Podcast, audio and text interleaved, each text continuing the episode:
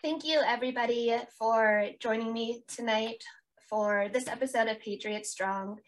Um, I have a very special guest here with me, going to share his story about his beautiful daughter and her story. Um, so, um, so without further ado, Scott, thank you so much for joining me. It is an honor and a pleasure. Well, the, the honor's mine. I I, uh, I really appreciate when when hosts will have me on to share the story because that's uh, that's a primary motivation is to get this story out so it doesn't happen to anybody else. So thank you for having me. And uh, um, you know, he's joining me today to share the story of Grace, his daughter, who uh, you know was uh, completely, uh, in my opinion, after hearing the story, murdered by the hospitals and the medical care system. Um, Scott, can you share a little bit about that? You know, what all started that? I know Grace was admitted to a hospital for respiratory issues. Is that correct? So she had COVID and, and ultimately she couldn't maintain her oxygen saturation above 90%. And that's what motivated us to take her to the hospital. We were on the frontline doctor's protocol, so we really didn't think anything of it. And uh, we really never thought we'd ever go to the hospital. But I ended up in a different hospital three days after Grace died and found out that because of a genetic disposition that I have to produce inflammation and clotting that likely Grace inherited from me, uh, that's that's um, the likely reason why we were uh, both had low oxygen saturation and ended up in the hospital. And, um, you know, I've read the articles um, and uh, listened to many documentaries, or not documentaries, but interviews that you have done. Can you just kind of go through the timeline of Grace's stay whenever she was admitted to the hospital? Um, you know, how the doctors treated her specific case. Uh, I know that your older daughter was in the hospital room with her, you know, during the the most important times. And can you just kind of go into that? Sure. So this was all took place last October. Uh, we went to the emergency room on October 6th. I was with Grace at that point. Uh, the emergency room physician suggested that we check into the hospital. And I assumed it was going to be a three to four day vacation with my best buddy. And so um, they objected to me staying, but I, then I just told them that if I don't stay, I'll be taking Grace home. And they deliberated that challenge. And after about two hours, came back and said, We decided you can stay. So I was with Grace um, October 6th in the emergency room, October 7th, 8th, 9th, and then uh, on the 10th, I was taken out by an armed guard. But what happened on the seventh, eighth, and ninth, you know, was you know, there was an overall attitude and arrogance, but I mean, I, that was not abnormal to me. I've been in the hospital before, and you know, they they know more than you, and so it it, it came across stronger than typical. Um, and it, i can give an example to just show that the COVID, the COVID doctor in charge, um, his name was Dr. Zymet he really had an, a super arrogant attitude. In fact, it was, he's probably only one of two people I've had to tell in my life that know, if they don't stop talking to me that way, I'm going to hang up. And he was very, um, he was very arrogant, aloof. And anyway, an example would be he suggested that we put Grace on a drug called tocilizumab. And so I asked him to spell that so I could look it up he did. And so then I looked it up. I called a doctor who is a friend and she looked it up also. And we concluded that this drug uh, is not something we would want Grace to be on. So we, um, so then he asked my decision and I told him that we decided no. And the reason is, is because the New England Journal of Medicine did a study on this drug and the placebo group actually did better than the the group on the drug, and the drug had multiple side effects. You know, so he was angry over that. Um, and so that attitude, though, it really doesn't clue you in that they're going, you know, that they have an agenda. It just clues you in that, okay, well, you just have to be on guard. That's why I'm there. I'm an adv- advocate for grace. Um, the the push for a ventilator was another situation. So on October 9th, or excuse me, October 8th, a, pulmonologist came in and said, You're going to need to put your daughter on a ventilator in the next two hours. And I said, Well, what is that based on? And he said it was based on the blood gas draw they did the night before. And we had some struggles with Grace the night before with oxygen. And I told him, I don't think that number is objective based on what happened the evening before. And so they retook the numbers and Grace was fine. But at that point, I didn't know that ventilators really kiss of death. You know, I asked him what the prognosis is if Grace was on a ventilator, and he said only 20% of people walk out alive once they're on a ventilator with COVID. So then I started researching because I had the COVID, or the, excuse me, the paradigm relative to ventilators that it's just a tool that they would use for COVID. Because when COVID first was introduced, President Trump had said that you know, our country has a ventilator shortage and we need to produce ventilators. So I just thought, well, it's just a tool they use. Well, as I researched it, then I found out that the fact is only 15% of people walk out alive once they're put on a ventilator with COVID. And most of those people die in the first year because of the complications from when they had the ventilator in. So we knew at that point we weren't going to put Grace on a ventilator. They asked us four times subsequent to that first time to give them a pre-approval for a ventilator just in case it was needed. And just in case was mean would mean when when the hospital decided to put Grace on a ventilator which I found out after Grace died and doing uh, an awful lot of research that there's a huge financial motivation to put a patient on a ventilator to the tune of, of about $300,000 that the hospital makes if they can convince the patient or their advocate to pull the trigger on a ventilator. So we, thankfully, Grace never uh, was on a ventilator. Um, ultimately, you know, as we go through that timeline, I was taken out by an armed guard on the 10th, which was on a Sunday. And then we had to negotiate with, with our um, special needs attorney. We had to hire Grace's special needs attorney to negotiate against the hospital attorney to get an advocate in. Uh, my wife couldn't do it at that time because she had COVID. And then my daughter Jessica became the replacement advocate. So we had 44 hours without advocacy. And you know, you you started this out saying that you believe it's murder, and it took me an awful long time to believe that myself. At the beginning, just about every host was calling it murder, but I'm analytical and I don't want to, I don't want to convict before I have the facts. But over the last several weeks, I have uncovered so many facts in Grace's case. I have about 600 hours of personal research now in this wow. case. And it's pushed me over to the top that I have been saying over this last week that I believe that this was premeditated murder. and as I walk through this last day, um, I'm going to share the details, and then you know you and your audience can decide that for for yourself. But before I jump into that, do you have any other questions right now? I am. I don't have any questions up to that point. I know. What did you say the medication was that the doctor said she would be prescribed? And I know there was one that she was given like four doses of, right? Well, she was, it was tocilizumab was the one that he was recommending, and we did not do that. So, what, you know, so Grace was on oxygen and then she was on a steroid, but ultimately, uh, starting October 9th, she was put on a sedation med called Precedex, which Precedex is, is a serious, is a serious deal. Uh, so there's really three, three causes of death relative to Grace's death. So the first one is the sedation drug called Precedex and it's being used. It, it doesn't get any of the press because remdesivir gets the press, but rem, but uh, Precedex is extremely common. They're putting it, they're giving it to patients because it sets up a ventilator, which is their goal. So that's why they're doing it. And the the the nurses who use this drug are anesthesia nurses. This is a drug that knocks you out for surgery.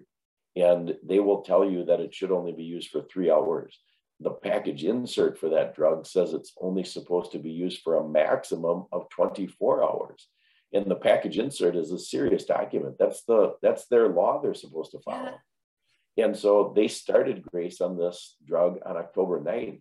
What's significant outside of the fact that that drug killed her, along with, so that's the first cause of death, which I'm going to drill down. But what's significant outside of that is as soon as a patient goes on Precedex, their room gets classified from a regular room to an ICU room. Grace never changed rooms and the care never changed, but the amount of money the hospital received increased because the room was now classified as ICU. Second of all, if we would have wanted to take Grace out, it wasn't wouldn't be just we just sign her out because once a patient's on a sedation med, it's called against medical advice, so you can't just walk them out anymore. So that is there's so many take-home messages here from a practical basis, but that's one of them is don't let your loved one get on Precedex or any sedation med because you lose you lose control. then why I've come to the conclusion that this is one of the causes of death is I was on Stu Peters a couple weeks ago and they asked me to drill down Precedex. So I was rereading the package insert, which I've read before, but then I had remembered I've read these words before. So I pulled out Grace's death certificate the next day. And so I'm just going to read this so you get a, a picture as to why I'm saying Precedex caused her death. Uh, it says on the package insert, adverse reactions associated with infusions greater than 24 hours. So Grace was on this drug four full days before her last day, October 9th, 10th, 11th, and 12th.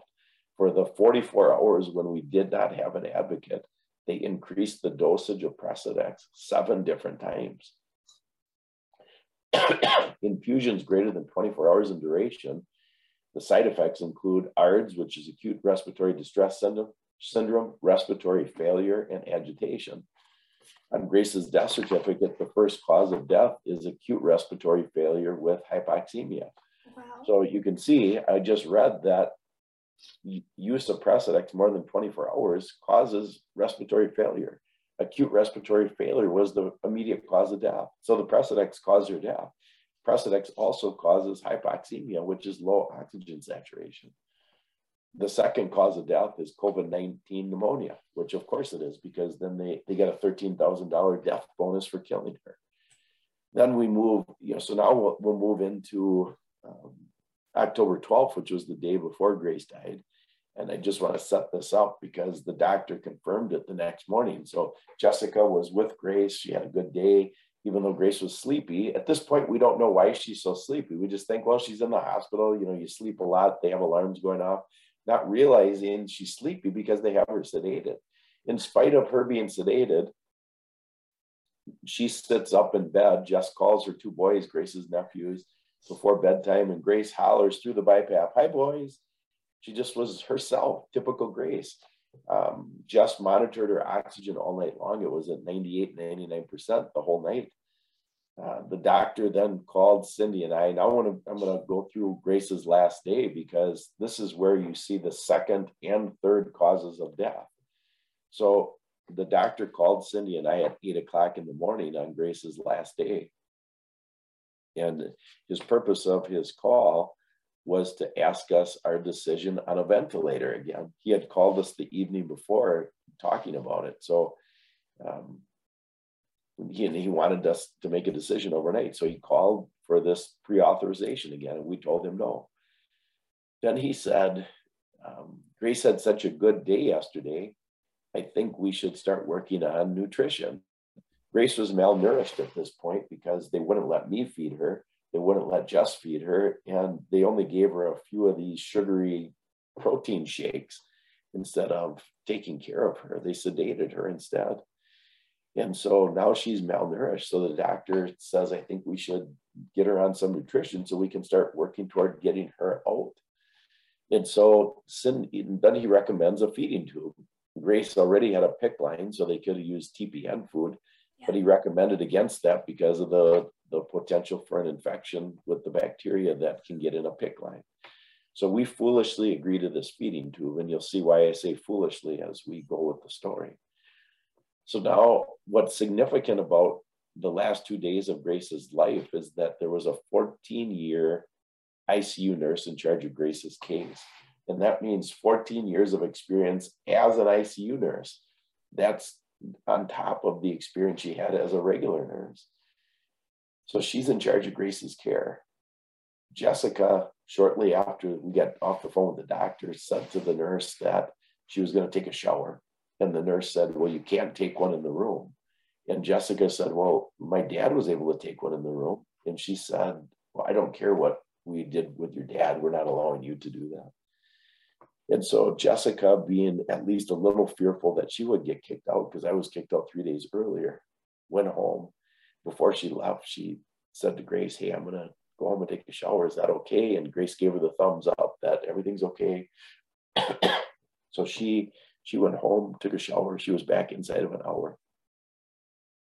When she got back, she overheard two doctors in the hallway and this nurse say the family's not going to like this. So she asks, What are they going to like? And they tell her that they had to restrain Grace while she was gone. Let's think about the timing of this. So they just happened to have to restrain Grace while Jessica was gone. So what is so Jess asked, what's the reason? So restraining mean they strapped her down to the bed. And she said, What's the reason? They said, Well, she wanted to get out of bed and go to the bathroom.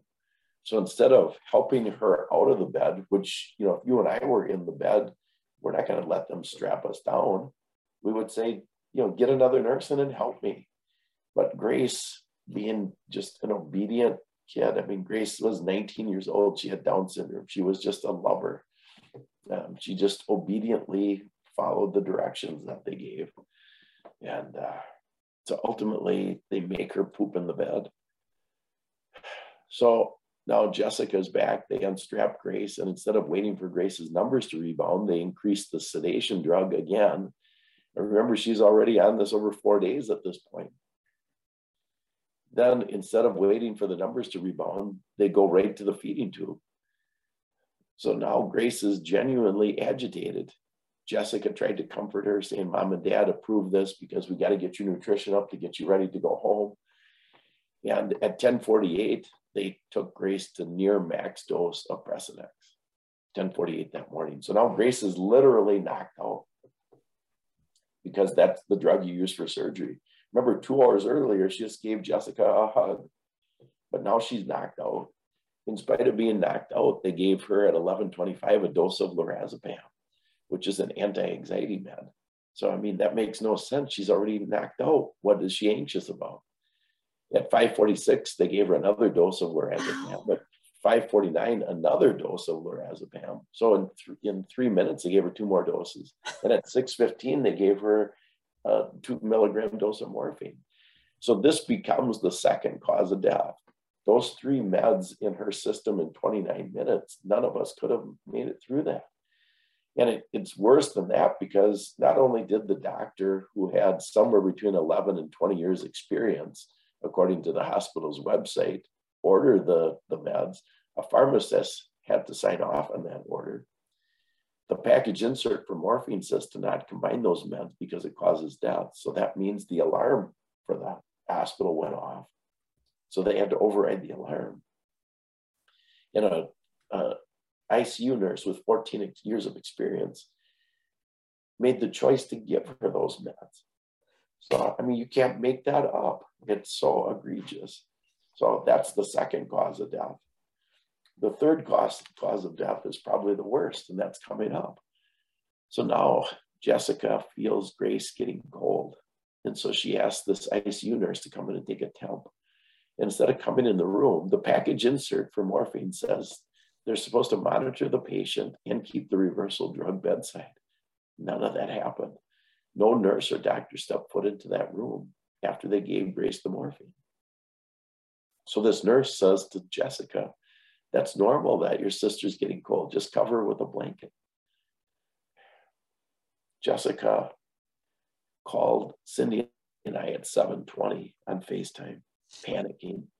She said, Dad, Grace's numbers are dropping like crazy. I said, Get the nurses in. She said, I've been trying, they won't come in. She estimated 30 nurses in the hall at this time because of shift change. So Cindy and I, my wife's name is Cindy, we start screaming, save our daughter. And they holler back, she's DNR, which stands for do not resuscitate. This is the first we knew she's DNR. So if we holler back, she's not DNR, save our daughter. They would not step foot into that room. They could have administered the reversal drug and saved her, but they chose to not do it. Jessica ran in the hall at that point to find out what's happening. One of the nurses had the DNR order up on her computer screen and said the doctor put a DNR order on Grace and we can't do anything about it. So we watched her die on FaceTime at 727. Subsequent to Grace dying, Tom, God arranged a meeting with Tom Renz, and I, yeah, I can't explain it other than God's sovereign uh, will. So I mean, he he introduced us to Tom Renz, and Tom hired a medical malpractice nurse. She reviewed the records and said, "Scott, you're missing at least a thousand pages." What? And so she helped write a new request to get the additional pages, and we got another 948 pages. And on page 853, we call it the smoking gun because that's where the doctor put the DNR order on Grace. It was done at 1056 that morning. You'll remember from the story at 1048 is, is after they had put her on near max dose Precedex. So eight minutes later, they put the DNR order on. And one of the attorneys who reviewed the that detail said that he believes that they had to put that DNR order on Grace at that time because they thought the Precedex was going to take her out. Oh, it's it's sick beyond belief. And to make matters worse, there's two more points I want to cover before ending, and then you can ask questions. Uh, one is after after the fact, Jessica that night she told us that there was an armed guard posted outside the room. And we presume it was to prevent the nurses from coming in and saving Grace. Oh and we know we know he was posted because after Grace died, Jessica crawled in bed with her, waiting for me to bring Cindy to the hospital. And that armed guard stood outside and watched Jessica the entire time through the nurse's window. And we found out there was a period of time after Grace died, they could have still revived her. So that's presumably why he was outside there. Then what happened yeah, after everything was over in the hospital room, um, my wife was being in a wheelchair. Our pastor was there and he wheeled her out in a wheelchair. And one of the nurses had Grace's belongings on a cart and she was next to Cindy walking out. And leaned down and told Cindy that me and several of the other nurses don't think Grace should have died today. And ultimately, that honest nurse is what has got us thinking about and pursuing uh, this case. And it's gotten, uh, it's it's so egregious. But ultimately, that's the that's the story that got us here today. Now, can you share the hospital she was admitted to? You know, the doctors that were on her case that did all of this? And do you know where they are now? Are they being punished for their monstrous actions? I can't even believe this.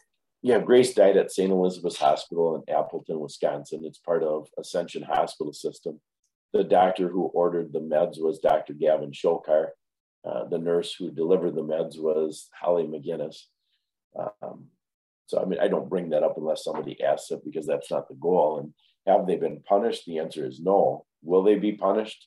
Um, you know, so the, the reason I say no is because I, I we didn't file a claim against the nurse because it's now become a waste of time. But we did file a claim against the doctor with the state agency and the hospital with the state agency that regulates hospitals.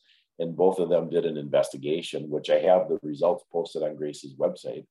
And it came back and in spite of me sending them all the research um, they said they did no wrong.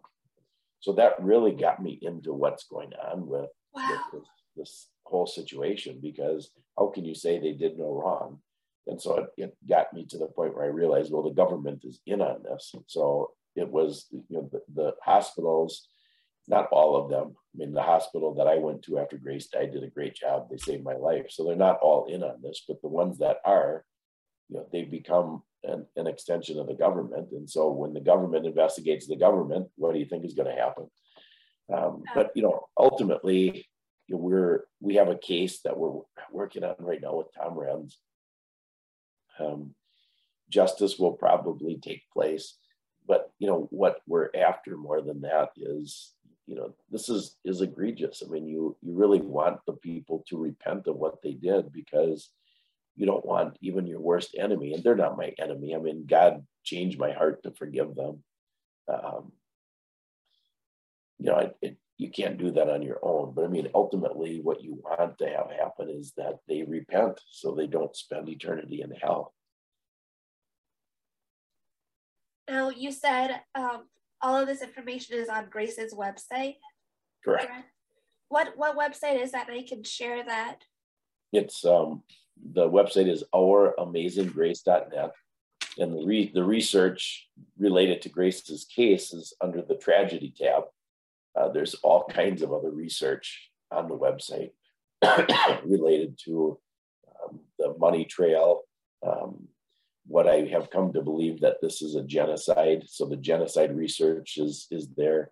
Um, there's there's so many things that that um, that I've been led to research as part of Grace's case, and you know it's, it's the website changes uh, every couple of days just because we're posting new things. And there's also resources uh, because we've discovered some things that we want to make available to the public. Sure. And I know before you mentioned the money trail, and yes, you know, that's one of the things that we've learned throughout the past two years, just in general, the bonuses that hospitals and doctors are getting and the grant money that's going through for the, you know, COVID deaths. So you have to think of two things. If it's for the COVID deaths, how many past instances have occurred where hospitals get grant money for like jotting down this is the result of, you know, A or B or C. And the second thing, this is the first time that I have heard such horrific events because you were able to share Grace's story. So, how many other times has this happened that you know people or their their parents couldn't stand up or fight for it it's it's horrible evil disgusting you know all of it yeah those are good questions so dr peter mccullough who just coincidentally i had the opportunity to meet and and we rode to the airport together on sunday so i got a nice chance to talk with him one-on-one for 45 minutes yeah he brought up early on that there's no research component to this this uh, pandemic. You know, it's all bonus money yep. to the hospitals versus you know, so the hospitals are getting paid to diagnose somebody a certain way, to treat them a certain way, which causes death. Then they also get a bonus when they die. It doesn't make any sense. Um, as far as other cases, you know, Grace, what Grace's case is, is the tip of the iceberg. I would tell you there's tens of thousands of cases. We have 49 of them already posted to Grace's website, and there's other websites that are posting cases. Wow. The issue is, is most people are unaware because they get the call. So there, there's three things going on that, that make people unaware. Number one is that the hospitals are getting an awful lot of money and so most people just think a hospital is is a good place. They trust in the white coat. So the hospital is getting money that's doing uh, doing an evil deed, and people just think, well, it can't be that bad. So that's number one. Number two is they have immunity from liability yeah. under the PrEP Act if they follow the script that the government is dictating. And number three, and most important with your question is there's a shroud of secrecy because they have convinced the public that you can't they've convinced the public that this covid thing is is a big deal which it's not.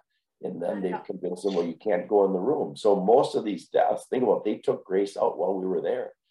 Most of these deaths i would tell you are 10 times worse than grace's but people just accept it you know so they get the note notice that your loved one died oh he died of covid they don't get the records. They just assume it's okay. And then the government, through a sleight of hands, they, they pay these people $9,000 to, to cover their, or as a contribution towards their funeral expenses. So they think, oh, wow, this is such a great thing. My government is even taking care of the funeral.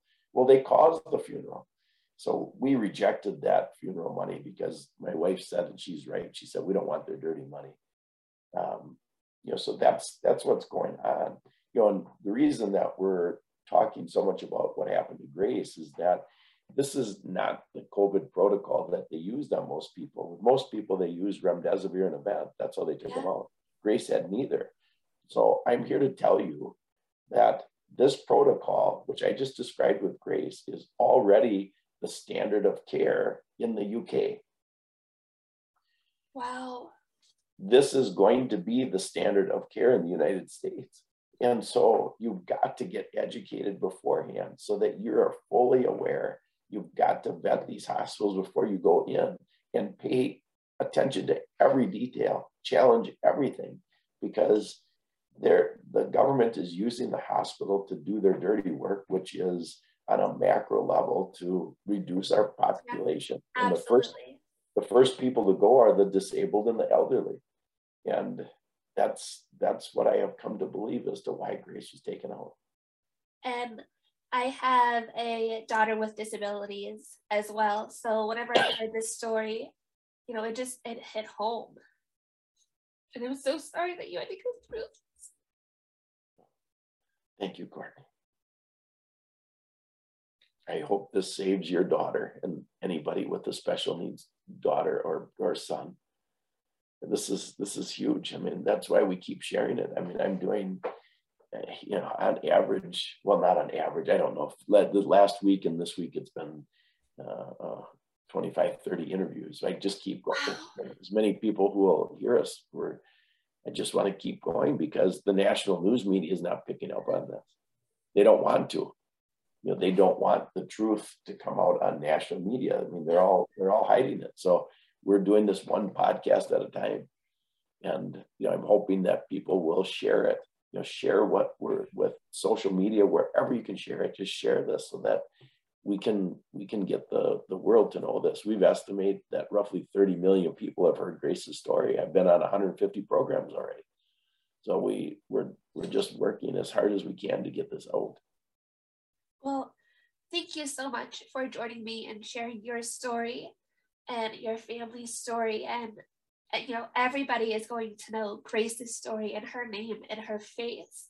And it's all because of your strength and for you standing up for her. And it, it means a lot. Well, thank you. It's don't don't give me the credit though. I, the credit all goes to God. You know, He uh, for some reason um, has not given me a spirit of fear, and he gave me a heart of forgiveness towards the doctor and nurse who did this.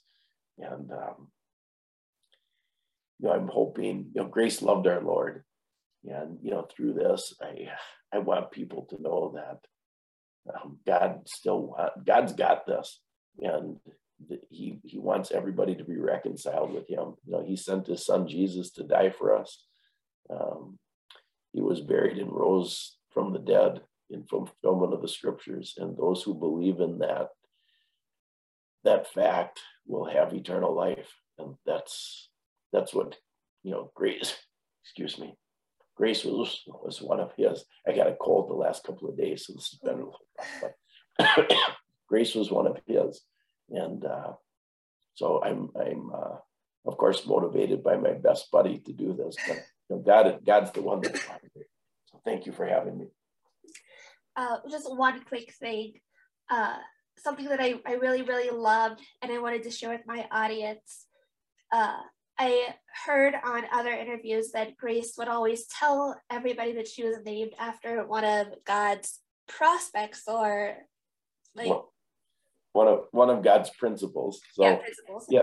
So how it came. So when Grace was born, you know, my wife and I were 39 years old and we had made a conscious choice. We thought, well, we, we already have a 14 year old son, Travis, a 12 year old daughter, Jessica. And we just thought, we're let's let God lead in the baby department. So at 39, uh, my wife got pregnant and he blessed us with grace. We, na- we named her Grace after God's grace. And so then once she, once she learned who she was or how she was named, she would proudly tell people that she'd say, I was named after one of God's principles. So it was, it was very, it was cute. I and love she, that. Yeah. It, it, what was really special to me, I mean, she, she started calling me earthly dad and she called my wife earthly mom. I mean, so she had a sense, she had a really a, a great sense of where things fit. Yeah.